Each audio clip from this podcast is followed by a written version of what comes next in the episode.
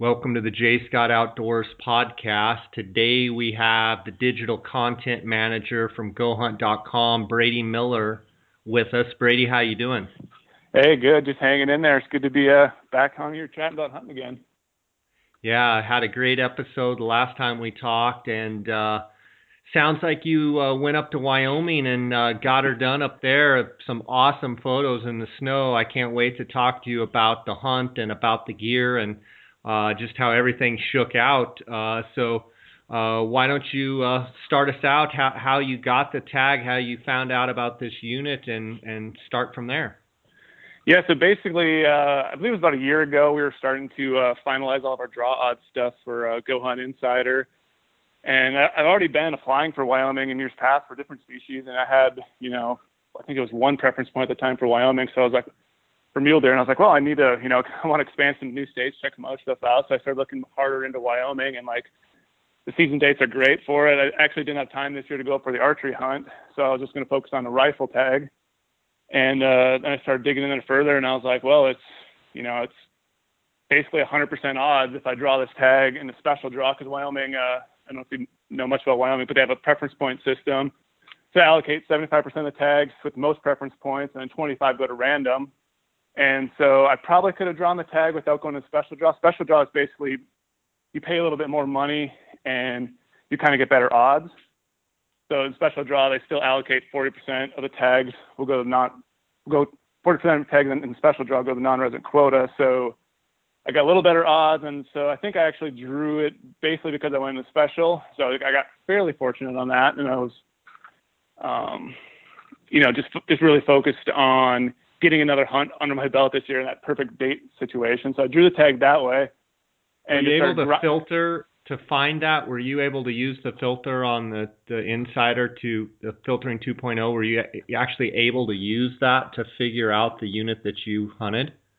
Yep. So Wyoming, Wyoming breaks it down into areas. So basically, I just draw an area tag, and in that in that or a region tags, basically in the in the regions, um, they're broken down into individual areas. So basically, I could take the filter and say I had one preference point. I'm going in on the special draw, and I filtered over to how much percent chance I think I'm gonna it's to be, and it boom, it popped up as as 100% for this for this area that I could draw with with the preference points I have. So it's just it's just super easy with that with the insider draw odds. I can just I knew right away. I, I basically knew before I was applying that I'm going to have this tag, so I kind of started you know researching ahead of time about the area and it just made it made it so much easier knowing okay I can apply for this one instead of going for you know one of the more special areas of Wyoming where everyone tries to go to and point creep happens. And this I don't want to deal with that. I'd rather be like okay I can hunt more or I can wait you know five years and then draw a tag and not know anything about the the unit.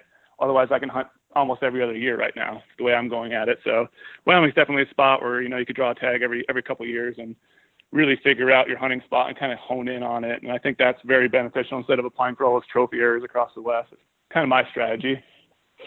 For sure. And I mean, so at that point, you basically knew when you applied that you were going to get it. And mm-hmm. that allowed you to then start researching where to go and people to talk to as far as drainages and, and different things. Uh, you know, I think that alone allows you a lot of time to kind of get all that research done. Um, oh yeah, it, it cut my research really fast, knowing like ahead of time, like I said, like if, if all the draw works how it went the year before, and because I was going in as a special draw, so my draw odds were a little better. Knowing that okay, I've you know nearly 100% chance of drawing this tag through a special draw, it just eliminates the worry. I can just start planning right away. Start you know convincing my fiance that these are the dates I want to go hunting and try to get those okayed with her and all that good stuff. So it just it makes it a lot easier. That's a whole nother podcast in itself. yeah, yeah, it totally is. A, we can all relate to that. yep. Um, and so, what were your expectations not having been to this unit or this region? And I mean, kind of, what were you thinking as far as you know, if I see this, I'll be tickled pink if I see this kind of buck. I mean, did you have high expectations, or were you as far as I, trophy I, expectations, or?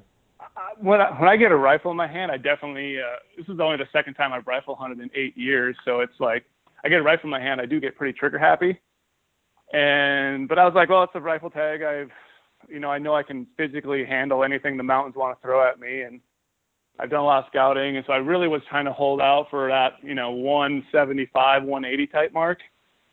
I mean, the trophy potential in the area is, you know, is a, a 170 buck is a really good deer in the place I was going, and it's just, I know, like you know, Wyoming, any like there could be a big giant deer on any corner of a tree or any, any next basin. It's just like I have a hard time. Like my my dad always tells me, you know, I was, I was out there, I was sat messaging him, telling him all the deer I was passing up, and he's like, you know, Brady, you could shoot a 160 inch deer, that'd be fine, but it's like you shoot that 160 inch deer two days later, there could be a 190, you know, right around the corner. And I'm just like, I'd rather wait and hold out. And that's kind of my mentality. I was going into it beforehand. It's like, you know, that 175, 180 is something I'll, I'll definitely be happy with. What time of year, uh, when, when were the rough dates on this and what was your moon cycle and weather conditions? Yeah, so it was the uh, middle of September. So the season opens for rifle on September 15th. And um, so I, I went in there right away, September 15th. Cause like I said, I, I wanted to go archery, but I had some other conflicting things ahead of time, so I couldn't get get there. So September 15th, so I had a, a six day hunt around that time, and uh, I mean, yeah, it was for what I thought it was it was way too warm during that time period. It was it did rain on me and did snow sometimes, but the temperatures were I think a little higher than what I would have liked. I, I definitely did not see you know, the deer movement that I, I, I saw in October. Like when I, I came back in October, the deer were everywhere, but um, it was, you know, the the moon was it was full moon out, so that was kind of hindering things as well. It was that transition point from when, uh, you know, I, I still saw a lot of deer in velvet. I actually saw a really good deer, like a 175 inch buck. I can get to that a little bit, but yeah, I passed him on the first day and kind of regretted it later on. But he was still in velvet, and so the transition stage from velvet to hardhorn, and so I think a lot of deer were definitely starting to not not quite move down lower, but you know, move down those little thick timber patches, and I was kind of having a a hard time finding them. And plus, it was opening weekend pressure, and so that's September fifteenth, and you go and hunt for for six days. Is that right? And then and then you came back.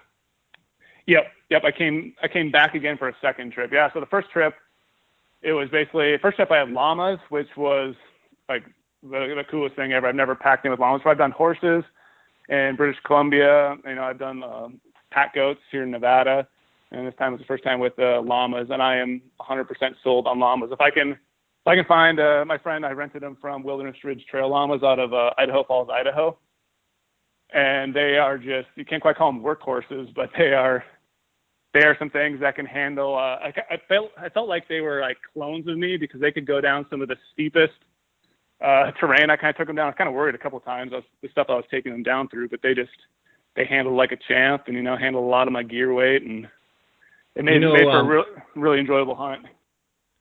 It sounds like that would have been a great photo to see the picture of, of you with your you're like six foot five and have the longest legs of any human I know, and uh, llamas would have extremely long legs as well. It probably make for hopefully you got some photos of that.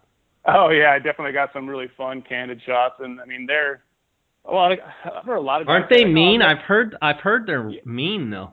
Yeah, a lot of guys have said, "Oh, I've never hung with llamas. They stink. They spit." I mean, these llamas, I don't know what they do up there, but these things are like they're like dogs again. Like I always thought uh pack goats were like dogs. These things wanted to be hang around me. They're very like they're vocal between themselves, so they kind of definitely have a pecking order, like a dominance type thing. They'll spit at each other and I kind of alternated which which llama would lead what llama, and I found out okay, this llama is a dominant llama. He definitely wants to lead and go in front, and they were totally fine. Like hanging around camp, they never got into anything. I just tied them up at night, and they definitely are stubborn though. Like uh, saying, you know, you can lead a horse to water, but you can't force them to drink. You can lead a llama to water, and they will not drink. Like I I went three days without drinking water, and I was like, okay, I need to take these guys to water like right now, and you know, I took them down to a pond, took 20 minutes at night to, you know, hiking in grizzly country. And I got to this little pond I, I marked in my GPS. And I sat there for like 30 minutes and the llamas never drank a sip of water. It's like, they're, they're no amazing. Way. They're high, they're, they're built for the high country. I'm, it's like, if I can get those guys in Nevada, I'll probably use them again next year. I mean, Colorado, they'd be ideal. Like, I mean, I had two, so, I had two llamas and basically all I did when I hiked in, I had my, my backpack, I had my, my rifle, I had optics and my water and the llamas carried everything else for that first trip in Wyoming in September. So you went up there by yourself and you had two llamas and the llamas carried virtually everything. How how much did your pack weigh? I mean, how light did you make your stuff if they were carrying most of your gear? that's kind of, that's kind of another uh, funny fact. Like, yeah, I was talking to my dad while, while he was driving up there, and he's like, "Oh, you should bring orange juice. You should bring a bunch of bagels, a full jar of peanut butter." I got to the grocery store, got a few extra things. I got to the trailhead, and I realized, wow, I still have 25 pounds of extra gear I could have brought. Like, oh I still goodness. didn't. I still, I, I still went super lightweight with everything. I still had mountain house meals. I still had all my my normal like pro bar type things for for meals and like my my little protein uh, oatmeal breakfast thing. I, so I didn't go really crazy, but the only thing I, I guess I added, uh, you know, I added some. I did add a grizzly bear uh, electric fence because I was kind of concerned about the. I found near grizzlies in Montana, but I, you know, I just read all those stories lately, and that was right when I was going to Wyoming is when some of those grizzly bear attacks were happening in like Montana, and I was, you know, a little leery, so I added that to it. So that's an extra three and a half pounds that the llamas carried, and so I, I guess I didn't use the llamas fully for what they were capable of, but I figured if I definitely don't stack them up heavy on the way in, they'll be able to carry a lot of my deboned meat on the way out, and I want to help you know carry it. So yeah, but yeah, was, how many how many pounds were each of the llamas, or how many pounds can they carry, and how many pounds were they carrying? Yeah, they can carry uh, 70 pounds total, so 35 on a side, and I believe I was carrying them right at like 15 pounds each, maybe. Gotcha. 15, so you had a lot, a lot of space for coming out if you were coming out heavy. Yep, and a lot of that weight I had the llamas carry because I was going to this spot totally, totally blind, and everything I've heard about the high country in Wyoming is there's no water. You know, there's no little streams coming down. There's no real springs, and so I had them pack in a bunch of those uh, MS, MSR dromedary bags. There's those like flexible, flexible bags yeah. of, of water. So they were kind of like four liters of water. Another one's kind of like six liters of water. So I packed a lot of the weight with water, and then I ended up getting up there, and I marked a little seep of the of the mountain I thought looked like it had a big green patch. I was like, oh, it's got to be a little bit of water there. Sure enough, it had water. So the llamas ended up carrying up more weight than they needed to, but you know, in the end, I guess it was worth it. I had a lot of filtered water, and I had to go get water for quite a few days. But the llamas, yeah, they never drank. So, so they never drank the whole time. Yeah, I mean, I don't, I don't know what they were drinking. I, I kept like taking a little bucket, a little bucket of their feed, setting in front of them at night or in the morning before I left. I get back, the water was about the same level, and the only really day I saw them drink a ton of water was the day I packed out. We had to cross a couple streams down lower, and they were pounding water down there. But I was like, they're getting from the vegetation a little bit, or they're just stubborn and they're drinking little sips here and there. But I mean, they're they're amazing up there. They, the weight they can carry, the terrain they can carry. They're they're a little slower than I'd kind of like. I mean, I definitely hike pretty fast, and they are, you know, I'm kind of like tugging on the rope, like, come on, guys, let's let's go a little faster here. But I mean, that for for them carrying my gear, I, I you know I couldn't be mad at the llamas at all because I was I was I was fresher than I've ever been hiking up in the mountains. Like it was still a good, I think it was seven miles in I was at, so it was it was still a good pound. So this this guy that has the llamas, is it a deal where he you tell him where you want him to meet you, and he brings them to the trailhead or whatever, and, or the spot, and brings them and drops them off, or do you actually go pick them up, or how does that work? Yeah, you actually you can do both of that. He'll meet you there. He even said he had one guy call him. He's like, "Oh, I'm flying in. Like, can you come pick me up at the airport?" And he actually went out and picked him up from the airport. So he's really accommodating. But I just drove right. I just drove right to his place and uh, met his wife, and his wife got me all situated with the llamas and did a little short. Uh, you have to like do like a two-hour llama training course, like, you know, how to how to tie on the pack saddles, you know, what to do for rope situations so they don't like tie them down during the day how much feed they supplemental feed they need, what plants to have them avoid so they don't like get sick up there. Because I guess there's a few like poisonous type plants you kind of have to watch out for the llamas get sick on. And and so yeah, I just met them at their place at the training course, and I ended up uh, renting a trailer from them too. That's a, that's an added fee to rent a trailer. And yeah, then I just took took them from there and drove out to trailhead myself and packed packed them all up and started heading in. It was it's pretty funny. Like you get a lot of weird looks on the trailhead when you pass like normal normal hikers, and they're all yeah they've never seen llamas before, so it's it's pretty funny. Everyone wants to take a picture with your llamas. It's it's it's a good time. That's pretty cool. Let's take a quick break here. PhoneSkope is a company that makes custom molded, precisely engineered smartphone digiscoping adapters. Photographing wildlife has never been easier. It is simple to text photos and videos from your smartphone and share them with your friends. PhoneSkope stands behind their product with a 100% money back guarantee. Get yours now by using the JScott16 promo code and receive 10% discount on all purchases. Check them out at PhoneSkope. That's P H O N E S K O P E dot com or on Instagram at PhoneSkope. Every month, GoHunt.com Insider gives away great gear and hunts to their Insider members. The GoHunt Insider giveaway for the month of November are four pairs of Vortex Razor HD binoculars. Winners can choose between the 10 by 42s or the 12 by 50s. If you're not already a member of GoHunt.com Insider, go to GoHunt.com forward slash jscott to sign up and receive a $50 KUIU gift card just for signing up. Okay, I've always wanted to do a trip with llamas. To me, they just look so. It just looks like such a cool thing to have llamas and be able to have them. You know, at that point, you know, you're so used to doing such ultralight backpacking and just you know weighing every little thing. But man, especially if you were to get something and be way back in there where you always are, having llamas would be I I've always thought that would be cool. So do you do you tether them out at night, or do you hobble them, or what do you do?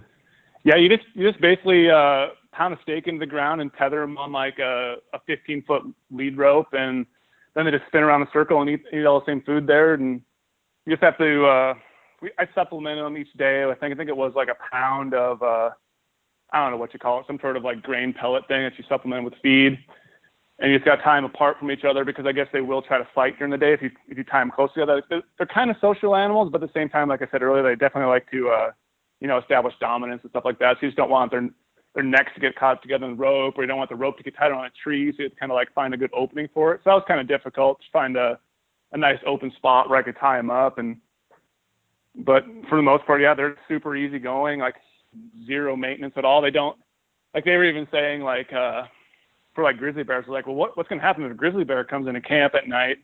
You know, I'm in my little electric fence area and they're all tied out, and they're like, well, the llamas a lot of times will will scare away the grizzlies. I guess they'll make some big, you know, nasty kind of like alarm call, and it'll kind of you know push the grizzly away. But I never had any any predator problems the whole time I was up there on either trip with the llamas the first time and myself the second time. And you know, I mean, yeah, if you're if you're going to go on a backpack hunt, like I would seriously consider those llamas. I mean, they're they're the they're the ticket. I mean, you can even throw them in the back of your truck if you don't want to uh, take a trailer. They can just you know put some two by fours up and make a makeshift, um, you know, kind of a little corral thing for them in the back of your pickup, and yeah, they're they're slick. That's pretty awesome. So you you didn't have any success. You passed that one velvet buck up that first trip. Um, and then you come back in October because I assume the season just is a long season, or is it one of those that if you don't kill, you can come back on a on a on a later season? How does that work? Yeah, if you if you don't kill, so basically the season dates are uh, September 15th to October 7th, and that's the uh, that's the rifle season. So yeah, I didn't I didn't kill on the 15th for six days. I passed 81 bucks up, you know, between 140, you know, a lot of dinks underneath that, and all the way up to like 175, and so it was kind of disheartening, but I knew I passed up a lot of deer and I felt really good about it. Like, you know, I don't want small deer and I want to shoot something I'm really happy about. And as a backcountry hunt, I just, I don't know, I, I love the mountains. So me like having the feeling, oh, I didn't get something then, I can go back again and, you know, experience that same thing again. So I went back, planned the dates for way later in the season. I was going to hunt the last, I was planning on hunting the last three days of the season. It was just kind of a random little trip thing. And ended up only hunting two days of the, of the of the end of the season. I got there on, I think I left on like a Wednesday, drove all night. It's like a 10 and a half hour, 11 hour drive. Drove straight through, started hiking in the morning. Um, it was a Thursday morning and it was a complete whiteout. Like it also had been snowing and raining the day before. So it's like a two day storm going on. I was just on the tail end of it. So I get up to my spot. It's a, it's a, you know, long hike, and I don't have llamas this time. I'm just sitting there grinding it out all day long, hiking through the snow all of a sudden it starts raining. It starts, you know, clearing up a little bit. Then the fog comes. I can't see anything. And so basically, yeah, the whole whole one day of my hunt. I only had two days of hunting. Was spent was spent like sitting around, twiddling my thumbs, looking at fog, looking at snow, and just getting like demolished by. I think I, by the end of the day we had a foot. By the night we had a foot and a half of snow on the ground. That's incredible, and it was like the what? That'd be like the fifth or sixth of October. Yeah, that was the uh, sixth of October. Yeah, the season ended on the seventh. Wow, that and, seems that seems early to have snow of that magnitude. Yeah, and I'm sitting there, my you know, I'm sitting there wondering, okay, am I am I going to be able to hunt it all? Did I just drive 11 hours to sit in a snowstorm and not be able to glass all? Like, literally, I cannot glass because every time it would clear up, it would just be fog, and all the basins had fog. I tried dropping lower in elevation, still fog. Like I was, I was getting pretty frustrated because when it was clear a little bit, I could kind of see some, I could kind of see some tracks in the snow. I was like, okay, there's still deer up high. I was, I was at like 9,600, so I was way up there. And I was like, okay, maybe am I too high? Uh, the deer all the way down lower because everyone I saw when I was driving in there was all a bunch of elk hunters, all these elk trailers down low in the mountain, and looked like okay, well maybe no one's, maybe they're mule deer hunting too, and they just know something I don't know. But I was like, there's got to be still mule deer up here because everything I've you know, researched and looked at and experienced over the years, there's still deer up in the high country that time of year. They're not going to come down yet. Mule deer can, you know, handle feet of snow before they're starting to migrate out. And it's not the rut yet. It's not like they're moving down to find some does. And so I said, well, if I just stay up here and grind it out, you know, maybe Friday it'll clear up and I'll be able to hunt them. But it was just, yeah, a big mental struggle. It's one of those times you question your sanity when you're sitting there and then you're sitting there tent all night, just going to pound snow on you. And yeah, it's just tough. Why didn't you take the llamas on the second go around? I actually just didn't want to uh, make the hassle of driving further to go pick up the llamas and bother them again. And I was just like, I, you know, I just figured I'm just going up for a quick, quick. Basically, it was going to be a three day trip if I got up there in time, but it ended up being just a two day trip. So it's like it's just two days. I can pack a lot of gear in my backpack and kind of suck it up and go up. And I kill something, I'll, you know, have to just deal with it then. But yeah, once I got up there and I knew it was that much snow and conditions I was dealing with, I was like, yeah, maybe the llamas would have been a good idea again. I should have probably, you know, called called them up and rented those things again because it was, yeah, it was nasty. I definitely could have used some more, some more uh, ways to uh, stay warm at night, or maybe have like a little stove with me because, yeah, the, the morning I actually ended up killing my buck. It was 16 degrees out up there. We were, it was totally something I didn't expect. To, you know, really cold and you know just digging your feet way in the snow and you're sitting there trying to glass and you're just all part of your body starting to shiver and you have all the clothes on that you have and it's like yeah another sanity check right there but it was it's, it's fun like that i love those type of grinds where it's unexpected and battling the elements and the mountains it's just like that's what i think a cool it's a backcountry hunt that's what i that's what i like to do in the way. It's like i like to make myself suffer but it's still like i feel like it's a really cool story when you're done and get out and if it works out it's great. And it's i don't know it's just like my style. It's yeah. i don't know it's crazy to, it's crazy to explain. For those of you, uh, the listeners that haven't uh, heard the other podcasts with Brady, uh, Brady, real fast, uh, give me or give the listeners a just a small synopsis or breakdown of uh, your background as a fisheries biologist and how much time you spent uh, with a, in, in the backcountry with a backpack. Yeah, so I was a fisheries biologist for United Geological Survey for I think it was about five years in in Northwest Montana. We uh, I basically did, or our team like all of Glacier National Park's fisheries research. So basically every single day, we would backpack out somewhere remote into the wilderness and stay there for six, ten days, or sometimes we might go two, three day trips at a time. We're just backpacking all the time. We'll go in one drainage, sample a bunch of fish, bump over the next ridge, like go down to the next little basin, sample fish there, and keep going and keep bumping like that. So we get a lot of. Basically, I was backpacking from about April all the way through a little part of November every year. And a lot of those, you know, sometimes it was different stuff where we were front country camping, but most of it was backcountry camping. So that gave me a lot of time to like, I basically bought gear for my work that I would use also for hunting. So I got to like test a lot of things. Like I found out what I like in backpacks, what I like in stoves, what I like in tents and sleeping bags, and just like modify my stuff all the time. So we were hiking, you know, anywhere 50, 60 miles a week sometimes, just like crazy long hikes, get back in the dark and like grizzly country. So I've been around grizzlies for a long time. So grizzlies really don't scare me, but it's just like always in the back of your mind. And, and I just love all that backcountry stuff. That's what kind of got me addicted on backcountry and backcountry hunting was just like being able to work in uh, Glacier National Park and see all that cool scenery and do those rugged trips way back in the day. That's awesome. So you're snowed in, not snowed in, but you're fogged in, and it's snowing and storming, and you ha- do you end up with one day to hunt? Yeah, so basically, tell me, tell with, me, so tell me how it breaks down right at right at the end. Yeah, so uh, yeah, I'm sitting there at night in my in my tent, and I upgraded tents this time. I went with the Kuiu uh, Mountain Star two person tent instead of my little like lightweight August tent. So I had like I'm sitting there in my tent, all cuddled up. I have all my clothes on at night. I I bought a little uh, I think it's like a Primus lantern that basically plugs in my backcountry stove or my fuel canister, and I hang it from the like the top of my tent in my little it's in my tent at night with the with the lantern on. I like didn't even eat my mountain house on Thursday night. I was just like mentally exhausted from like hiking in the snow all day and sitting there trying to like find a place I can glass to hopefully pick up a deer. I didn't eat anything at night. I was like, I'm not going to waste my fuel. I'm going to burn all my fuel on staying warm. So I just like kept my lantern on most of the night, open my door every now and then, shake the shake the snow off the tent. And it was it was it was wild. It's like one of those things I wish that like, oh man, I wish I had a cameraman with me or a, a friend with to like capture more of these photos and like just just the experience of it. It's like one of those things I could I could tell it, but like how it actually was, it was like, uh, just like a kind Yeah, of a, dra- I a, a drain. I see your photos and I think, oh man, beautiful photos. Those are awesome. But the, the, the photos that I don't see are at night when you're shaking snow off your tent and you're freezing your butt off. And um, and we're going to talk about gear uh, here at the end, so you can go through all of that. One question I I have that uh, Kuiu Mountain Star two person tent, but I have not uh, had the fortune of using it yet in those kind of conditions. How did it perform?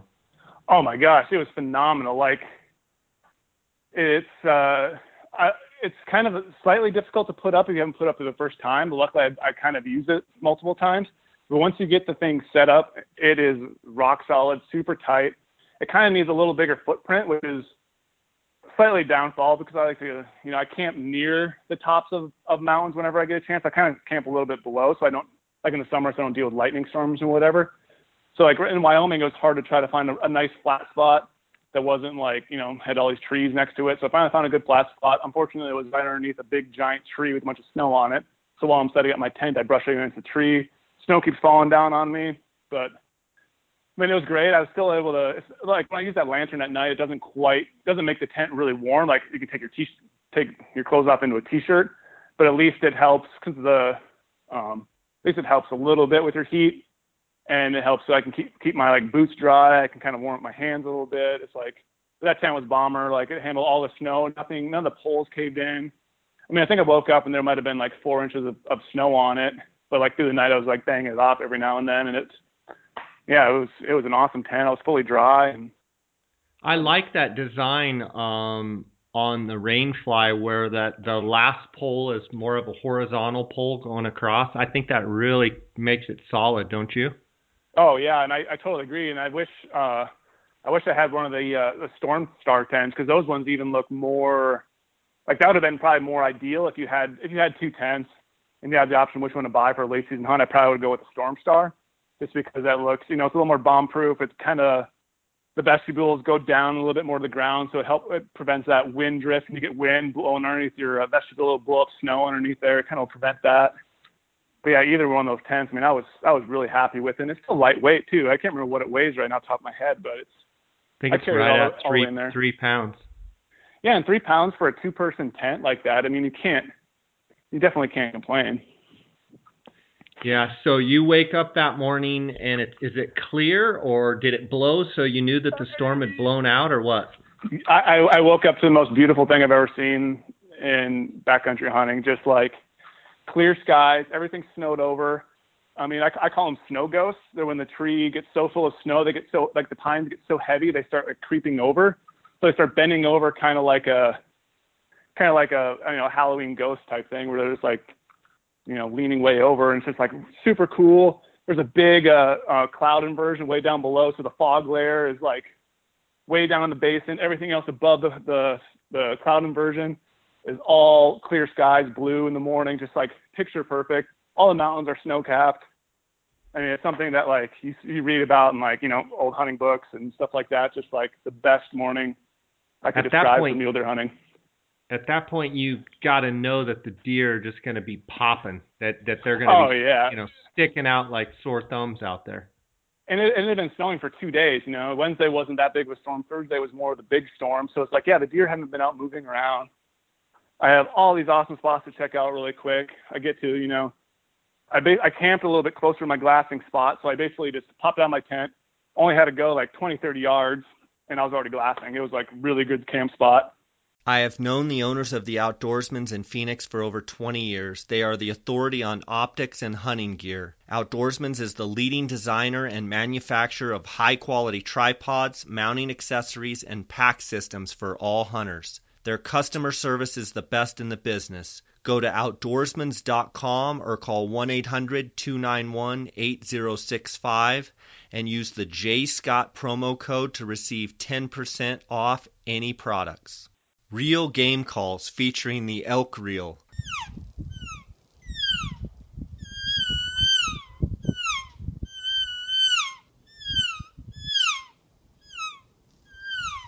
Real Game Calls makes innovative, realistic, and easy to master calls using their proprietary, revolutionary design. They are located and manufactured in Gypsum, Colorado. Their calls were designed and battle tested on some of the hardest hunted terrain on earth. Check out elkreel.com. Use the promo code JScott and receive a 20% discount on all purchases. Go to www.elkreel.com. And right away I'm sitting there glassing. I'm like, oh, there's a doe, there's a there's a three point, there's a four point. Like, where's the big giant buck? And I kept looking and looking. I was like, man, there's deer everywhere. There's not a not a big deer at all in this basin. Was I counted 14 bucks in this one basin, and there was like three or four does. And I was looking way off towards like these aspen trees way down below. I was like, man, that looks good, but so far away, and it's down lower. So I'm like up in this high country basin. There's like a bunch of everything snow covered. So it's so hard to tell what's rock, what's uh what's actual deer vegetation. So I'm, like, I'm trying to like eliminate areas. Okay, don't glass here right now. Glass over here. Glass these. I was trying to focus more on like the little timber pockets. Like cause last time I was up there, the deer were kind of in the open basins, but they were definitely hugging those timber. So I, that's why I set up myself this time to okay cover some good open stuff in the morning, but also be right near those timber pockets. So when the deer come into the timber pockets, you'll be able to see them. And I figured, okay, yeah, I'll be glassing up here you know, maybe all morning, maybe three, four hours. And so I had like all my clothes on possible. I was just like a big Michelin man. Like I had everything on, down jackets, down pants. Like we'll go over that later. But yeah, I was, I definitely wasn't set up to hike around a lot. And boom, I was sitting there, you know, class up 14 bucks. I was like, okay, where's the big deer? There's nothing in here. And all of a sudden I looked down at my 15s and boom, there's this, you know, this, this toad just standing there the whole time. I just must have been behind a tree or near something else. And he was just down in the bottom of the space. And I'm like, holy crap, this deer is this deer's awesome. He looks gorgeous. My 15s. I put my spotter on him, get my uh, get my digiscoping set up really quick, throw it on there, and I'm like, oh my gosh, he has a big inline. This deer had like an eight inch inline, and you know, just an awesome frame, big backs, big fronts, chocolate horns, just like like my dream Wyoming buck, basically. Yeah, and you're and you had me at inline. yeah, exactly. Yeah, I know you. Yeah. You you had me at inline. yeah. So man, I was just like, how far away is he, and and and what's he doing? At this distance, it was I think it was a thousand two hundred yards away. So I was like, I was like, man, this like it's really open down where I had to cross through, and I'm like, how do I get down to him? I started figuring out, okay, what's he gonna do? And not I was I got like six minutes of digiscoping footage of him, and he bedded down. I'm like, okay, game on. He bedded down really early. He bedded down within 35 minutes of, of sunrise. It was it was really crazy. I don't know what. Maybe he was up feeding earlier when the storm. Maybe the storm broke last. Like I don't know when the storm broke at night, but maybe he started feeding right away. So he bedded, and I was like, okay, he's not going to bed for long. I need to start figuring out how I'm going to get down on him. So I started ranging. I was like, okay, he's a 1,200. This tree down here is 700 what's that distance going to be? And I started trying to range some other trees further. Another like there's a big uh, like halfway between me and him. There's another like I, really. I want to stop you there. I want to stop you there for just a second. Explain for some of the listeners out there that maybe aren't as experienced. If the deer's out there at 1,200 yards, why and why are you ranging other trees? Just break that down. Yeah. I know why, but I, I want I want to get some uh, explanation there of what you're actually trying to accomplish. Yeah, so I'm trying to do a couple things here. Is trying to uh, basically since the open basin, I want to try to range the trees. Not only to find okay, if I can get to this tree, how far is it going to be to the deer then? Because it's so hard to judge the distance. So I'm trying to be like, okay, I want to get close to this deer because I have a rifle. I want to, you know, get under 400 yards would be ideal. And so I want to be able to get to a spot and be able to take a shot right away because I know he's not going to be bedded there very long. I know he's going to try to move, so I don't want to be like, okay, now I'm here, but crap, that was 800 yards. Now I'm 800 yards away from him, and I nailed, I went down this huge long, you know, avalanche chute, and now I'm stuck here at 800 yards, and now I have to backtrack back out and loop back around and try to get back down on him. And there's deer around the other places too, so I'm trying to like, okay, range here, that's going to be that distance. I can maybe that looks like it might be a 450, maybe a 500 yard shot. Range other trio, oh, that's 650. And just trying to narrow down where I could possibly shoot from, and also where I could like navigate that basin, avoid the other deer, avoid the deer I'm actually going after, and then maybe even try to set myself up in this spot. Cause it was his first bed, and within 35 minutes, I figured, okay, he's going to get up, he's going to move somewhere else, he's going to go towards the timber. His bed bedded right in the open, and I was like, okay, this is just keep ranging, keep trying to figure it out, and eventually I'll find a good a good little scenario where I can finagle my way down the mountain into this av chute, set up, and hopefully that's the yardage I want to go to. That's why I think ranging is essential. I could have went down there blind, and you know I would have wasted so much time. Like, oh, too far away. Deer's now moved. Now deer's in the timber. Now everything's over. You know, it's like one of those things. You just gotta like, you have to rush in that moment because like things are kind of going fast, and you need to like, okay, what's gonna happen? Is another deer gonna bump him? Is he gonna get up in bed? But you also got to like, you give us all the time in the world. I'd rather analyze the situation really fast, get my not like not let my adrenaline take over at this point and be like, okay, I need to run down there. I need to get on the deer right now. Let's get this done. I was like, no, just settle down, take it easy, analyze the situation. I took a bunch of photos on my cell phone of, okay, here he is bedded. Here's the basin. Here's the av chute. So when I got down in there, I would still recognize what I was looking at because everything's going to change. Even though it's a rifle, it's, I use the same thing for archery, but this is a little That's bit a great easier. tip right there. That's a great Yeah. tip when you're out to take a couple photos because once you change your angle, things look different. And if you're, if you, I assume you took photos and kind of had landmarks in those photos, so once you got down to a different angle, you're like, okay, there's that tree or group of trees, or there's that big rock. Okay, I'm Yep. I'm in the right spot. That's a huge tip right there, Brady. Exactly. Yeah, you always try to find like those those big dead snags or that snag that's broken off halfway, like things that you remember. Like I've done it before where you pick out okay this little this little small timber patch, but I don't I don't like using green live trees because they're always the same when you get down. That's what you said. Use rocks, use big giant landmarks. And so yeah, just analyze the situation, ranged a bunch, and I was like, okay, I think I'm comfortable like this. I went back up to my tent uh, because it was only 25 yards away. I grabbed my trekking pole because I always like hiking with at least one trekking pole. And then going down in the snow, I really wanted to as well because it's so slick and the ground underneath is not frozen yet because it was insulated by all that snow last the night before. So yeah, I start I start like going down in on them after I found out the path I wanted to go. I start going down in the basin. And I end up having to crest over into another little like finger basin, and I was like, boom, there's two more deer. And I'm like, what what are these two? I see the I see a big boxy frame. I dropped down. I, I quickly just ranged them really quick. So I like, what's this other deer? Like I really want this inline buck, I'm not going to pass up an opportunity randomly and get lucky. It's like, well, luck might be on my side here. And it was a nice, it was a nice four by four, like a one 160 type buck. Just had really crab fronts, and I was like, for a while I couldn't actually see the deer, and so I wasted probably five minutes trying to determine is this another shooter buck that I just saw, or is this another small deer? And finally, I saw his fronts and elected to keep going down the mountain. But that was a story that kind of adds to my other story here later on. So I start going down the mountain, get all the way down to where the spot. I'm just like going through the snow. At one point, I'm basically like, I'm a, I'm a I really love skiing, so it really felt like I was skiing. I was going down some super steep stuff on my boots, and literally I would slide for I don't know 10, 15 feet, finally stop and turn the other way, kind of keep zigzagging. I would slide. It was that steep of elevation. The snow was so slick that if I didn't have a pack on and have a rifle, you could have basically sat down and like you know slid yourself all the way down to where the buck is. So it was like that was once you were once I was down in the basin, it was really fast getting down where I needed to shoot him. I was fairly hidden, which was a great thing. There was another like you know ridge right and right where the edge of the ridge was was a big avalanche chute cut down, and I came down to the basin where he was at. So I had plenty of cover. I get over there. I'm looking for the buck. The buck's not there. He's gone. And I'm just like, what did I just do? Why did I waste my time looking at a non-target buck that I did not first see at all? It was totally a lucky deer. If I'd have shot him, it would have been, you know, luck to seeing him. Wasted that time trying to figure out if he was a shooter. And now my big inline buck, a, giant inline that I've like, you know, been dreaming of forever, like it is gone. And I was like, what's going on?